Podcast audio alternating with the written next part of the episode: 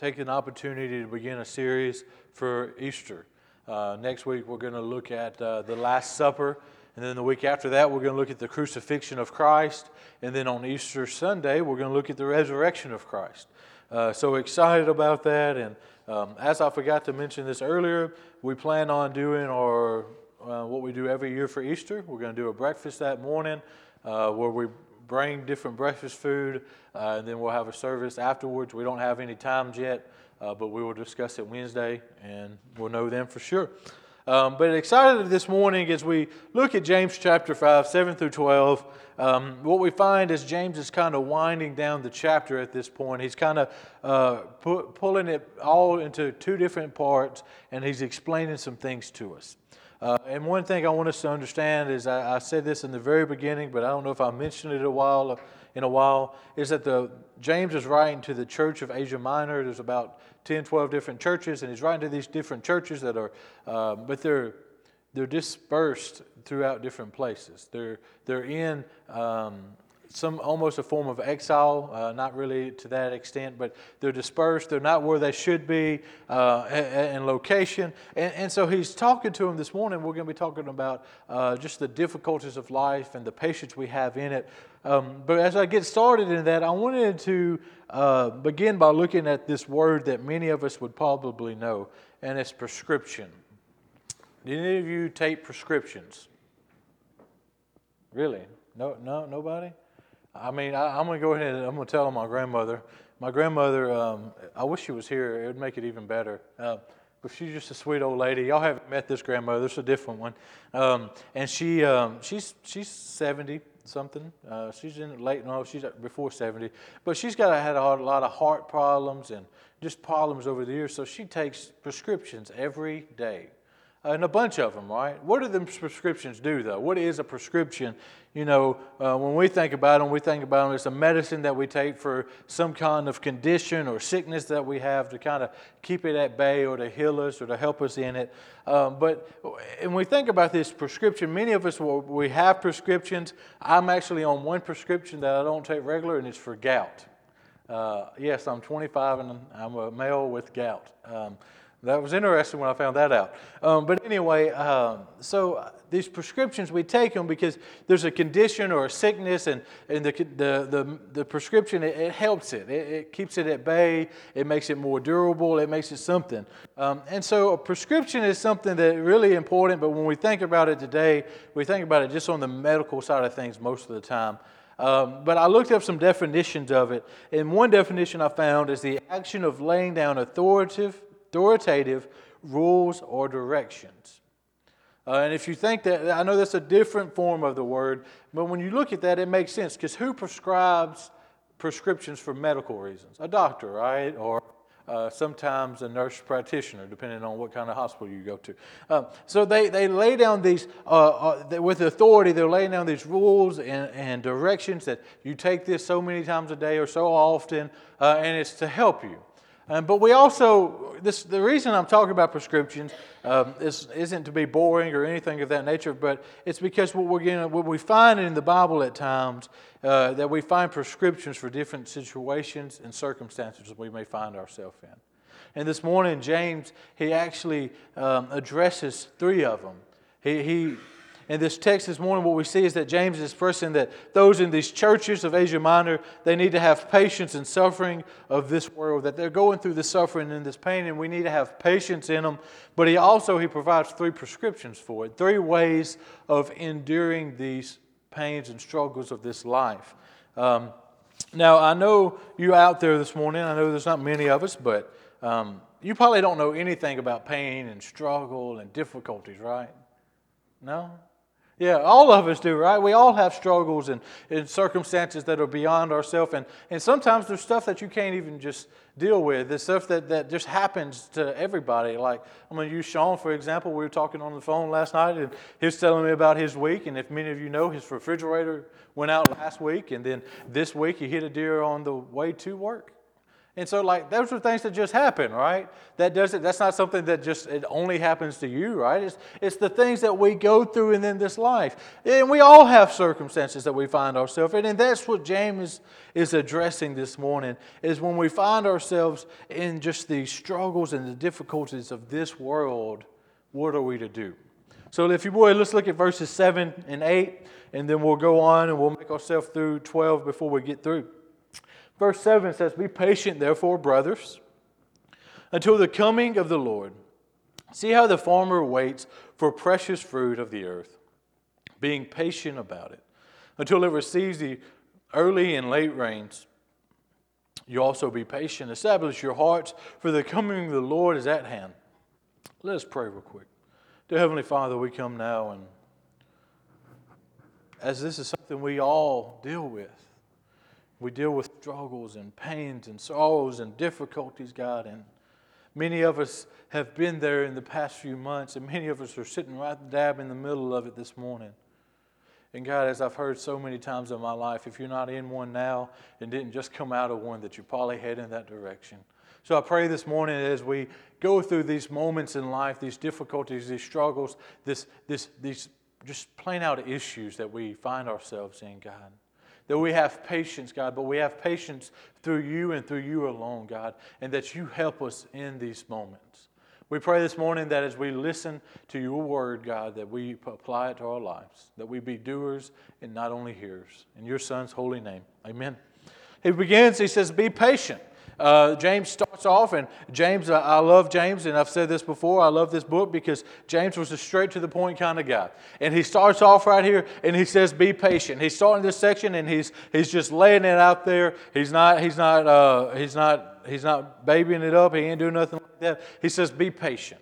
But then he says, therefore, brothers. So James is he's addressing the church. He's addressing, uh, and I'm going to add there, brothers and sisters, because this is a moment where he's not talking to just men, but men and women. He says, Be patient, my brothers and sisters, until the coming of the Lord. So James, he lays out there first and foremost that we are called to be patient. Why? And how long? How long are we to be patient in this world? Until the coming of the Lord. Until the moment of either our death or Christ returning, we are called to be patient in working towards what God has. So, he, he see that he goes on, he says, See how the farmer waits for the precious fruit of the earth. James, right here, he presents um, what we see throughout this whole text is that he gives us three examples of, of people being patient. The first one here, and I love this one uh, almost as much as I love the other two because it's just plain and it's simple. He says, Look at the farmer. Um, and I'm definitely not a farmer. I've worked gardens in my life, and I actually want to plant a little garden next year when things slow down. But I'm definitely not a farmer. Uh, but he says, Look at the farmer, the, how he waits for the precious fruit of the earth, being patient, patient about it. He says, Until it receives the early and late rains. He, he, he says, look at the farmer, for example. You know, the farmer, you know, they till the ground, they plant the seeds, and then what do they do after that? They, pay, they wait patiently, right? They wait for that early rain, and then in the meantime, they may work the fields and, and get the, the weeds and all that out. But eventually, they're just waiting for God to do His end of it, right? Because they can't control when it rains, they can't control when it doesn't. So, a farmer, they are waiting on the Lord, especially in this time and age. You know, nowadays, if we really wanted to, to make our crops grow, we could, you know, put a water hose out there and, and put water out there ourselves. But in this time, they didn't have that, right? So, they had to patiently wait on God to take care of it. But then he says once again, and I said this Wednesday night, when we see words that repeat, it is very important. He says in verse 8, You also be patient. He says it once again. He says, just like the farmer is patient and waiting on God to do his end of it, that you too be patient. You be patient in the Lord. But then this, this next statement it says, Establish your heart, for the coming of the Lord is at hand. James, right here, he's given us this first prescription, this first command of how we be patient. How are we get to be patient? Uh, and I, I, find this a very important, important topic this morning because I don't know about y'all, but patience is definitely not my strong suit. Especially when it's moments of difficulties and moments of hard times. I'm the type of person where I want to jump in there and I want to fix it and I want to move on to the next thing. But sometimes you just have to deal with it, right? You just have to sit back and let God do what God's going to do. And the first prescription He gives us for this is to establish your hearts. And really, what this means is to stand the test of time, to stand firm with patience through the suffering of this world. So, this idea of standing firm, it, means to, to stand where you are, to hold your ground with the Lord. And I wanted to just address this for a moment of how do we do this? How do we stand firm in this world? How do we hold on to God in moments of difficulties and hard times? Well, the first thing that comes to my mind, and I think we've seen a, a mighty work in it in the past few months, is prayer. That when we have to stand firm to who God is and allow God to, to take firm of the situation and to empower us and to guide us in the moments, we have to have prayer in our lives. We have to handle it with prayer. We have to cover it with prayer. We have to allow Him to do what He's going to do in it and ask Him to help us in it. The second thing that comes to mind is what I'm holding here is being in the Word of God, because literally this is the words of God. That when we open this up and we read it, this is what God has to say to us today, just like He did when He said it to the ones that wrote it, and He'll say it to it to the end of the earth. He, this is the Word of God, and this is what God has to say. So, how do we stay firm in who God is, and how do we depend on Him? First, we pray to Him. Second, we see what He has to say to us. And then I think of other areas of life that it could be very beneficial, and we'll talk more about one of them later. But being a part of a church, right? Being a part of a family of God that, that'll help you and encourage you and have fellowship with brothers and sisters that'll be there for you and encourage you and move you forward in the moments of difficulty. Then praising God and worshiping God, that may seem uh, that may seem simple, that may seem like it doesn't help, but I promise you there's nothing like coming to the house of the Lord and praising God and having rest in Him that we can go out into the world and handle what we're going to go through, handle the circumstances. And then also, when you really think about how mighty God is and how little your circumstances are, you can praise Him because you know He's going to take care of them. Then I think about the idea of communion and we'll talk more about that next week, and we'll take of it again as we do every first Sunday. But the idea of communion is we're taking the blood and the body of Christ and we're allowing it to be an encouragement to our life. These are sacraments that, that are, are empowering us to stand firm in the faith. And then to sit under the preaching of God's word. Um, there's something to be, the, the word being proclaimed to us. There's something amazing and powerful in that. And we're called to do all of these things, but the first two things of me is what you can do one on one by yourself when you get home. You can pray to God and you can be in His Word. And that is how you're going to stand firm in the difficulties you're going to face. But then he comes on, he goes on to say, For the coming of the Lord is at hand. So uh, I'm not making fun of this, but uh, you, you, we all grew up in the day and age where we have what a type of preaching called what? What preaching do you hear about all the time? Fire, hell, and brimstone, right? This firm preaching about hell and what's going to happen. And this isn't what James is doing here. I'm not making fun of that. That's a good way of preaching at times. But this isn't what James is saying. James isn't coming in here saying, For the day of the Lord is at hand. He's not using this to drive them in, in fear and, and saying that if you don't get right, you're going to burn. He's not saying any of that. James is using this statement as an encouragement to the church. He's saying, Look, the day of the Lord is coming. So the suffering and the, the, the issues that you have in this world, they're not going to last forever. There's going to be a day of great joy. There's going to be a day of without pain, sorrow, suffering. There's going to be a day that you're with your Father in heaven for eternity. And in that day, none of this will matter. James is using this as an encouragement to the, the church in this setting. Now, obviously, there's other ways to use a statement like that, but that's not James' intent. Then in verse 9, he says, Do not grumble against one another, brothers, so that you may not be judged. Behold, the judge is standing at the door. And in this, what we see is James's second prescription of how to have patience to not grumble against one another. Now, how is that a prescription of patience? That I don't complain against Sean or I don't complain against Mr. Wayne or Mallory or myself. Uh, uh, how is that a, an idea of patience? To not grumble against one another. It's, it's simple. When you really think about it, it's very simple. Is that when we grumble against one another, all we're doing is tearing each other apart, right?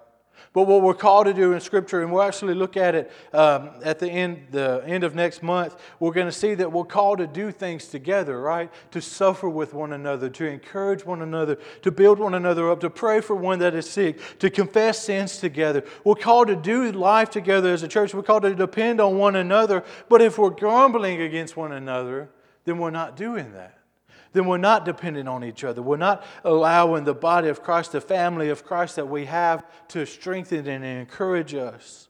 And so he says, Look, the second thing you must do to keep this patience, not only are you to uh, establish your hearts as an individual, but you're supposed to help one another in these moments.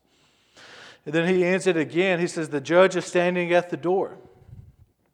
It's another statement of Christ is coming and it's an encouragement once again that, that, that, the judge is coming and that if we stand firm and we help one another and we be there for one another, we encourage one another as we're called to do, then we won't have the judgment on us.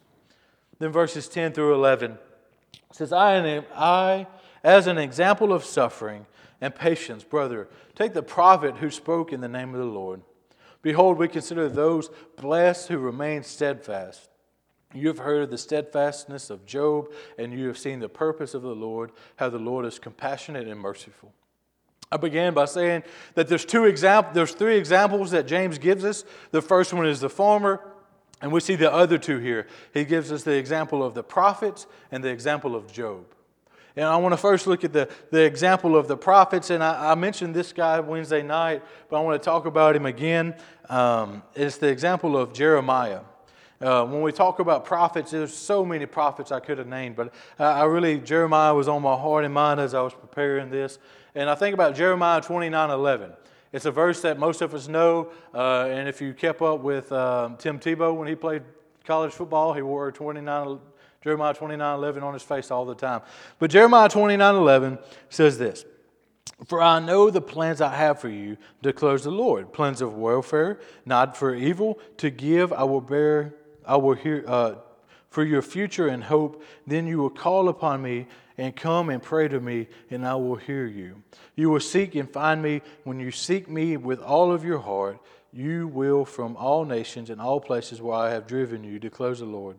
And I will bring you back to the place from which I sent you into exile.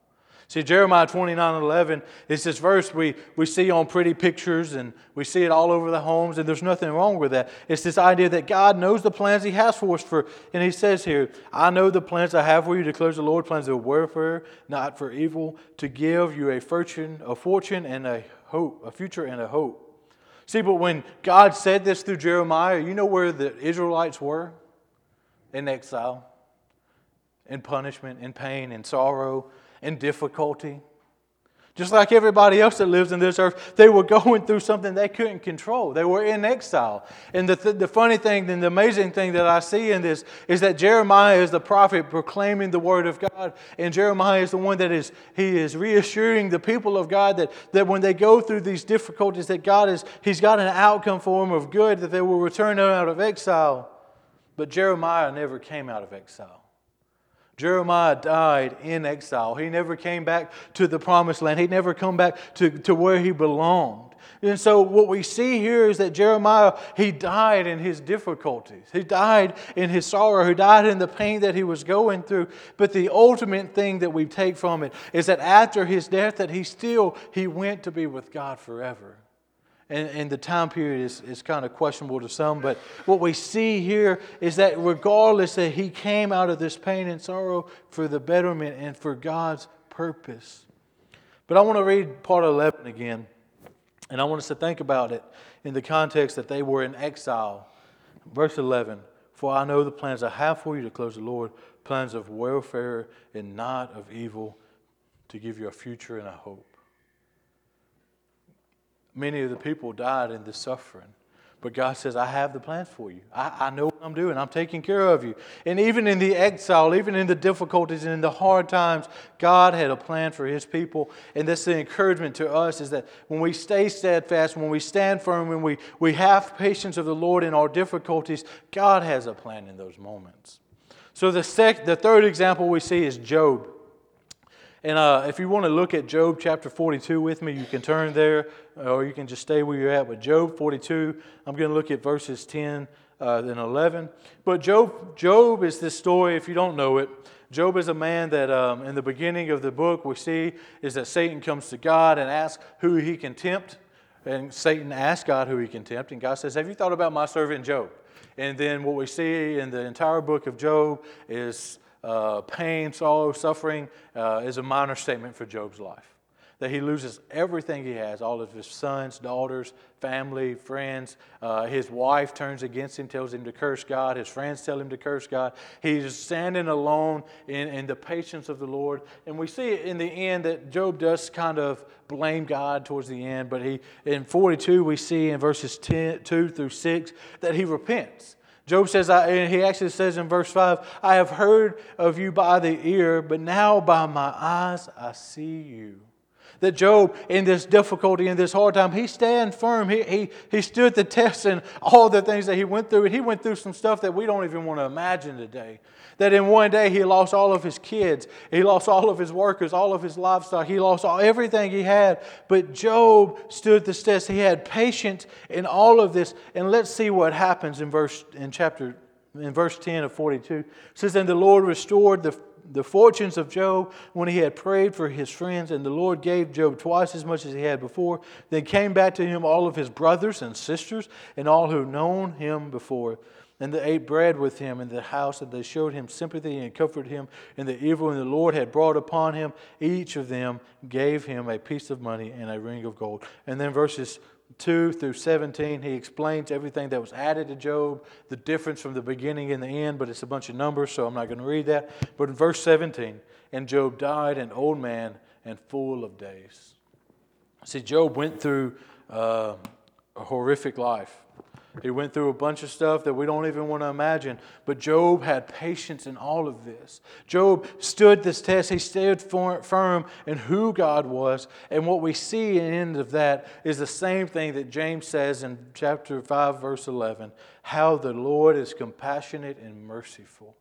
That God takes our bad situations and He turns them into good things. That when we go through these difficulties, these hard times, there's a plan and a purpose behind them. Then, verse 12 but above all, my brothers, do not swear either by heaven or by earth or by any oath, but let your yes be yes and your no's be no, so that you may not fall into condemnation. I'm going to go back to where that originated from, and it is Matthew 5 33 through 7. 37. And this is Jesus talking, and he is teaching on the Sermon on the Mount. And he says, Again, I have heard that it was said in the old days, You shall not swear falsely, but shall perform to the Lord what you have sworn. But I say to you, do not take an oath at all, either by heaven, for it is the throne of God, or by earth, for it is the footstool, or by Jerusalem, for it is the city of the great king. And do not take one of the oath of your head. For you cannot make one hair white or black. Let what you say be yes or, or no. Anything more than this comes from evil. James, Jesus isn't saying don't make promises to people. He's not saying that. But an oath is this deep uh, that, that you have this deep plan to, to commit to something. And James is saying here, look, don't, don't do this because, and the reasoning why Jesus says this, he says, For the heavens is God's, the earth is his footstool, that Jerusalem is the king's, and that your head is even God's. That you can't make it, I know this was a different time, but you can't make your hair white or black. So, what, what Jesus is saying is that God is in control of all things. So, just simply say yes or no. And He's saying here, don't make promises you can't keep, is ultimately what it boils down to. So, this morning, as we looked at all of this, we looked at the uh, Job and Jeremiah and the, and the, the gardener. We see these things. We see that throughout all of this that James is commanding and God is commanding us to be patient in the suffering that we face in this world. But he also he gives us three prescriptions, and I want to look at them once again. First one is to establish our hearts that we stand firm in who Christ is and who we are in God, that we allow God to empower us in this, that we, that we depend on His prayer, we depend on His word, we depend on the church, we depend on worship through the preaching of God's word, through communion, that we depend on who God is in our difficulties. We stand firm in who He is. And that's right there to me, that, that is the first and most important thing that James says, because that right there is the only way to have patience in all difficulties. Because I, am going to be honest with you, I would, have, I would have ended a lot of different aspects. I would have been broken down more than I have ever been in my life if I did not have the power of God. And I think well, a lot of us seen that in our lives, especially in the last few years, is that without God being in control and without depending on who He is, that we would find ourselves broken and have hope without hope, and we wouldn't know what to do. But then he goes on, he says, Do not grumble against one another. That, that rather than grumbling against one another, we're called to help one another, to encourage one another, to build one another up, and to be there for one another. Strengthen your brother and sister in Christ. Help them in their difficulties, but also go to somebody when you're facing those problems. Don't try to do it on your own. God has made us into a community, to a, a church family for a reason and a purpose, and it's so that we can help one another in this life. Then he says, Don't swear, but let your yes be yes and your no's be yo's. Don't plan too far in advance. Don't try to do something that's greater than what you can do. But also, a key thing in that is to trust in what God is doing. See, what we try to do is we make plans in our own abilities. We make plans in our own knowledge and our own thoughts and our own desires. But we, we're called to trust in God and let God make them plans for us. Let God's yeses be yeses and let our noes be noes. Let God be in control of our life. So Sean and Michelle comes. I want to leave us with one last thought. This world is temporary, and the struggles of this world is the things that you're going through, the difficulties, the problems, the hard times, the whatever the circumstance is, it's different for everybody. Um, those things are temporary. Not only are they temporary on this earth, they'll end one day on this earth most of the time, and if they don't, they're going to end when we come to Christ in glory. If it's through death or if it's through the return of Christ. So, my, my charge to us this morning is to stand firm without grumbling and swearing, but rather trust in the Lord and be patiently waiting on Him. God's got our back. God's got a plan. He's got a purpose. He takes good things and turn it into good. He's calling us to be patient and to stand firm with Him. My prayer this morning is that we do so. To Heavenly Father, I come now. I thank you so much for this day, God. I thank you for who you are. Thank you for being the God that can take bad things, God, things that seem unbearable, things that, that, that they're just little things, God, but they just make a day and a week bad. You're a God that can take those things and you can turn them into good things. You can turn them into a chance for us to share your gospel with somebody. We, you can take those times and you, you, can, you can turn them into the good of our family and friends, God. You can take these bad things and you can just do a will in them, God, that we could never think of. So, my prayer this morning, God, is that we trust in you, God, that we know you're in control of all things, no matter what's going on, that you have made this earth. And as you've said in, in Matthew chapter 5, that the heavens is yours, that the earth is your footstool, that Jerusalem is the king's, and our head is even yours, God, that you are in control of all things. And we pray that you do your will in them, God, but we have patience and we trust in you. We love you, we glorify you, and we praise you. In your Son's holy name, amen.